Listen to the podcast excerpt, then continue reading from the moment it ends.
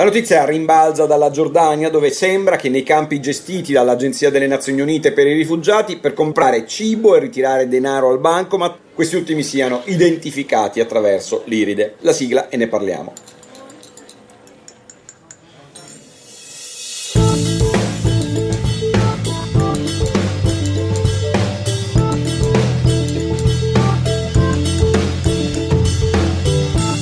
Decine di migliaia di rifugiati ogni giorno si metterebbero in fila davanti ad appositi dispositivi, spalancherebbero gli occhi e si farebbero leggere l'iride per farsi identificare e quindi accedere ora a soldi, ora a cibo. Prima di alzare le spalle e ritenere che sia tutto normale o magari persino moderno ed efficiente, vale la pena fermarsi a pensare un istante che l'impronta dell'iride è un dato biometrico, ovvero un dato biologicamente univoco che identifica una persona e dunque uno dei dati personali che è più pericoloso pericoloso cadano nelle mani sbagliate, perché a differenza di una password è semplicemente insostituibile. Ci sarà d'altra parte una ragione per la quale, con poche, comunque preoccupanti eccezioni, nel mondo libero, per fortuna, l'identificazione delle persone attraverso l'iride non è utilizzata né dei supermercati né agli sportelli bancomat. Eppure, evidentemente, farebbe comodo anche lì, anzi, forse ancora più comodo visto il maggior numero di utenti di quei servizi. È per questo che lascia perplessi l'idea che addirittura l'Agenzia delle Nazioni Unite per i rifugiati e dunque un soggetto che fa della difesa dei diritti umani la propria ragione di essere, abbia scelto di adottare quale soluzione per identificare i rifugiati nei campi della Giordania e consentire loro di comprare cibo e ritirare denaro, un sistema basato appunto sull'identificazione attraverso l'impronta dell'iride. Per carità, pare che chi voglia può rifiutarsi di farsi identificare attraverso l'iride, ma in questo caso comprare cibo e ritirare denaro diventa incredibilmente più difficile. Tanto più difficile che l'80% dei rifugiati presenti nei campi della Giordania non si sarebbe opposto. Senza dire che se fossimo dei rifugiati in un campo e chi lo gestisce ci dicesse di seguire certe regole o anche semplicemente ce lo suggerisse,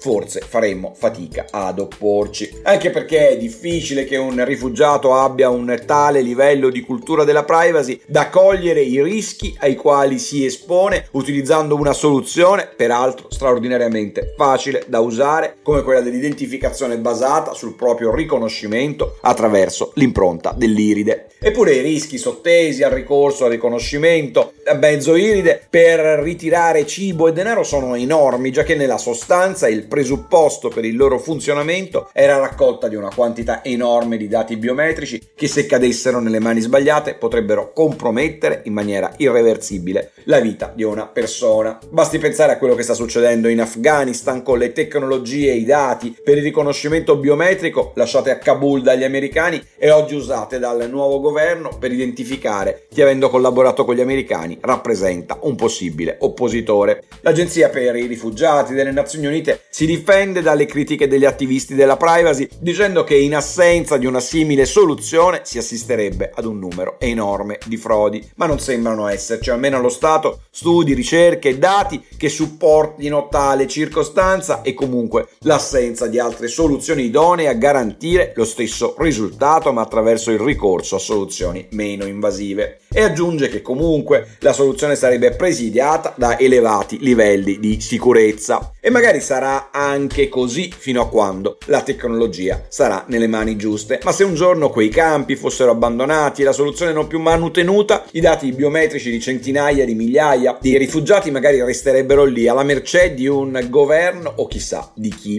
L'impressione non più di questo, per carità, è che si sia ceduto al principio sempre più diffuso, secondo il quale tutto ciò che è tecnologicamente possibile deve considerarsi anche giuridicamente legittimo e democraticamente sostenibile. Insomma, visto che esisteva una soluzione tecnologica facile da usare ed effettivamente capace di risolvere il problema, si è scelto di usarla, senza porsi tante domande sul se e quanto essa fosse rispettosa della privacy dei rifugiati. E c'è da sperare che la scelta non sia stata assunta anche con la riserva mentale che tanto si tratta solo di rifugiati e magari che la loro privacy conta di meno di quella di un cittadino che si trovi in uno status diverso, direi normale. Brutto brutto, bruttissimo pensare che la privacy di qualcuno vale meno di quella di qualcun altro. C'è da augurarsi che l'Agenzia dell'ONU per i rifugiati semplicemente non si siano posti il problema e ora che è emerso lo affrontino e risolvano ricorrendo ad una soluzione diversa. Anche perché, tra l'altro, in caso contrario, sarebbe difficile non pensare che qualcuno, addirittura le Nazioni Unite, pensa che vi siano diritti fondamentali di serie A e diritti fondamentali di serie B. Buona settimana!